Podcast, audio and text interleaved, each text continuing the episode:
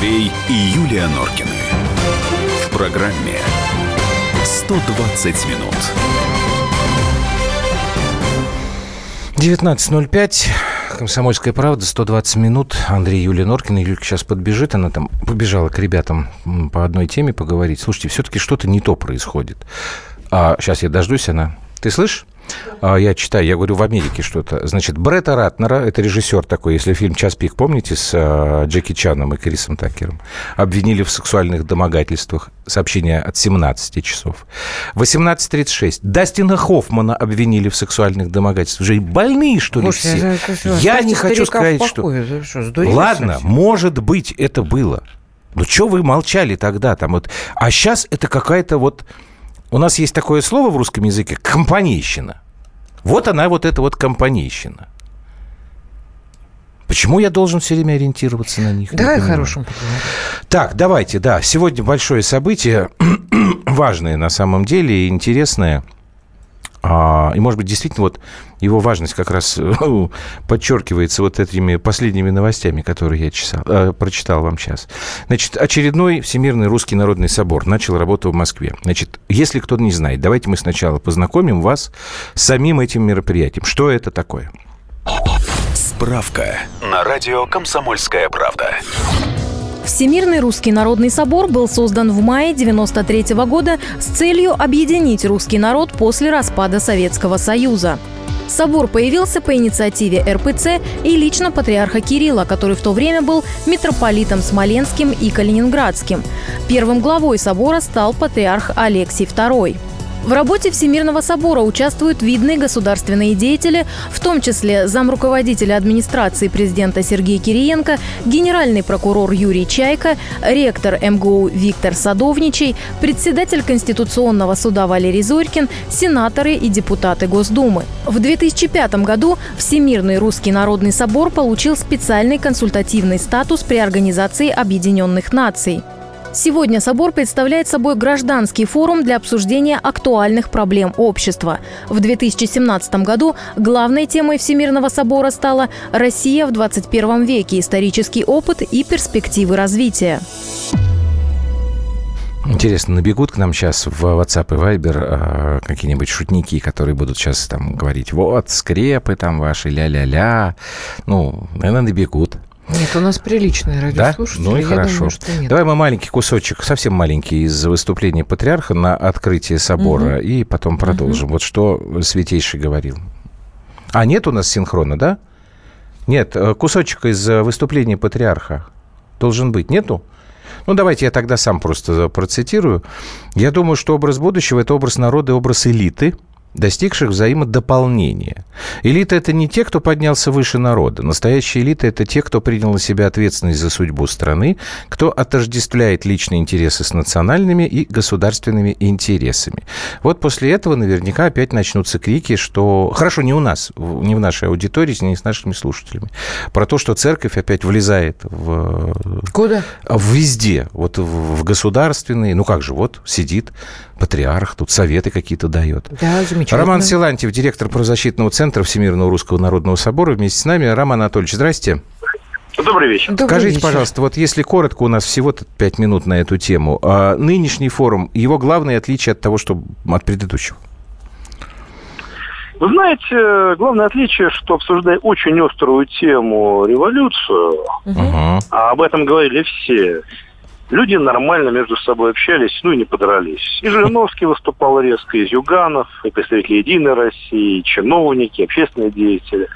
Они с разных аспектов эту тему рассматривали, но все-таки, как сказал наш известный актер Мюзликин, вот несмотря на разность позиций, все-таки было некое единодушие. И есть- все-таки это было собором. Ну, то есть было ощущение, что все мы живем, было Ну вот- понимание, что все мы живем в одном государстве и должны, собственно, во Вот- благо его и работать, и жить, и Да. э, существовать. Да, можно о прошлом по-разному действительно мыслить. Люди имеют на это право, и Русская Православная Церковь это право полностью признает. Но если человек любит Россию... Надо думать о будущем. да, Вот я как раз про это и взглядов, хотел, да. Эти Вот, люди могут, эти Роман люди могут Анатольевич, да. вот смотрите, вот я сейчас, я не знаю, слышали вы или нет, мы цитировали Святейшего, который говорил вот об образе будущего, да, вот он, он как его представляет. И тем не менее, вот сейчас, когда вы стали рассказывать про собор, э, первое, что вы сообщили, это вот некий, э, некая дискуссия о событиях столетней давности. Вот скажите мне, пожалуйста, все-таки на ваш взгляд, нам действительно необходимо так долго, слушайте, сто лет уже прошло. Нам действительно необходимо продолжать эти споры для того, чтобы что-то там понять и осознать, а куда мы, собственно, идем. Или пора уже как-то забыть про эти столетней давности события? Ну, я как историк могу сказать, что забывать о событиях никаких нельзя. Другое дело, как о них спорить. Можно спорить о взятии Казани. Для некоторых эти события как будто вчера произошли. Кто-то штурм Константинополя очень остро воспринимает, кто-то раскол 17 века. Это нельзя игнорировать, но об этом надо говорить серьезно и, главное, уважительно и деликатно. И надо искать действительно общие точки зрения. Вот. Да, люди имеют право на свое мнение, никто это право не отрицает. Но все-таки надо думать о будущем, о том, как вот люди разных взглядов могут поспособствовать величию России и ее будущему. И вот в этом, как я вижу, и есть цель этих соборов. Ну хорошо, а как быть тогда с ну, я не знаю, многочисленная на часть общества? Нет, но люди такие есть у нас в нашей стране, которые категорически не приемлют э, вот этих вот ценностей, Русской Православной Церкви. Вообще говорят, что церковь вмешивается в, в школу, там, в здравоохранение, в образование, во все что угодно. Как с этими людьми быть? Как вы их уговорите? Я, я полагаю, пока дискуссия идет в рамках закона, и является все-таки уважительной, она может продолжаться. Но если она переходит в призывы к насилию, если она переходит на нецензурную лексику, на фальсификации, тут уже возможны вариант. Вот видите, нам один из слушателей, церковь, извините, да. я вас перебью, один из слушателей, вот сейчас вот он вам возражает, на самом деле, Роман Анатольевич. Нет сейчас ни единения, ни скреп, пишет он. Было все это в Советском Союзе, хотя это было общество атеистов. Ну, Что так вы возразите? возрождать. Кого? Атеизм? Скрепы. Скрепы надо возрождать в себе, ну, в самих скрепы... культивировать. Сейчас, давай, пусть... Да, Роман Анатольевич, ответьте, пожалуйста. Ага. Скрепы по факту есть. Сложно отрицать эти вещи. Конечно, есть. Большая часть людей православна. Есть мусульмане, которые по большинству вопросов с православными союзами. Ну да. Угу. Есть иудеи-буддисты, которые тоже на соборе присутствовали сегодня, которые тоже по большей части вопросов союза с православными. Но есть еще и католики, есть и традиционные протестанты, и много кто еще. И многие, кстати, неверующие люди тоже разделяют эту позицию. И по факту большая часть населения действительно имеет определенную идеологию, которая сейчас формируется. То есть эта идеология, как минимум, требует, желает добра нашей стране, а не мечтать из нее сбежать. И причем и у, у всех религий, в общем-то, это практически одинаково. Религии всегда против революции. Угу. Они действительно являются в этом смысле скрепой. Они не будут угу. поддерживать Майданов, они не будут поддерживать Путч они будут людей от этого предостерегать. Поэтому их и ненавидят. Их ненавидели сто лет назад, их ненавидели сейчас именно за это. Именно uh-huh. за то, что они являются в прямом смысле скрепами. Uh-huh. Это не преувеличение это действительно фундаментальная несущая конструкция. Если эту конструкцию разрушить, тогда действительно будут проблемы. Пока ну, эта конструкция да. есть, здание да. разрушить проблематично. Поэтому они Спасибо и большое. Это, Роман Силантьев, директор правозащитного центра Всемирного Русского Народного Собора. Ну, э, да, заканчивай мысли, я тебе просто не дал договорить, просто надо было представить гостя, время заканчивается. Я про что говорила? О, Господи, боже мой, вот как работать с этим человеком? Начинает говорить и останавливается, а потом не помнит, о чем она. Нет, я просто уже читаю. Просто тоже читать. Давайте читаю, так, мы... От... Да, мне тоже тут наговорили. Надо будет посмотреть, как будет продолжать свою работу Всемирный Русский Народный Собор, и потом по его итогам поговорить, потому что здесь вот много чего. Тут Наталья пишет, значит так, по данным статистики в России 80 граждан считают себя православными, то есть православное большинство, так и будем идти на поводу меньшинства. Ну, как-то это, Наталья, Слушайте, у вас давайте, не по-христиански получается. Какая-то угроза. обыкновенным, простым, здравого э, смысла. человеческим э, да, понятиям, что такое хорошо и что такое плохо. Да, они, кстати, очень ясные, это правда. Андрей и Юлия Норкины. В программе «120 минут».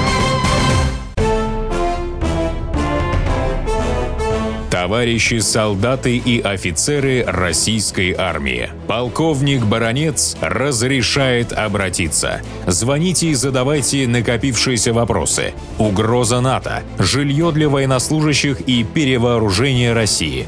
Обо всем этом Виктор Баранец знает лучше других. Программу «Военный ревю» слушайте по будням с 5 вечера по московскому времени.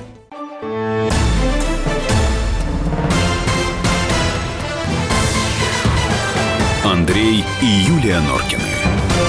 В программе «120 минут». Так, а сказать-то и нечего, пишет нам Ив. Ну, я не могу значит говорить. сказать нечего? Нет, он задает вопрос, с кем скрепляться, одни выживают, другие жируют, попы убаюкивают, что на это скажете? Слушайте, ну а сказать-то прекратите. и нечего. Ну, Ив, ну я же не могу во время прекратите, рекламы ну. говорить. Это мы вчера говорили, когда у нас там это. Я не считаю, что... э, Слушайте, после войны номенклатура жировала, люди выживали. да в любое время бывает Все такое. выстраивали. Как- Как-то, знаете, человеком нужно оставаться в любое время. Вот как бы в любое А потом время. не мажьте, не мажьте всех попов одним миром. Они разные попы.